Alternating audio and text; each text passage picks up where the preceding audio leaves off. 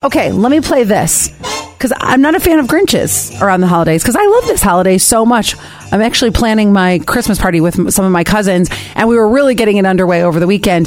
This this Grinch tried to kill Santa, like literally gunning him down. Take a listen. Me and my wife were sitting on the couch watching T V and heard uh, kind of like a small bang or whatever.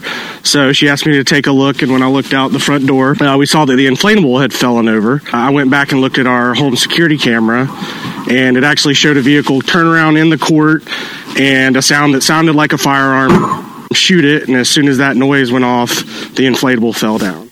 You heard it right. Somebody shot Santa. Can you believe that? How could I? I wouldn't even have the cojones. You know, the second you shoot Santa, I don't care if it's inflatable or not, you are on the naughty list.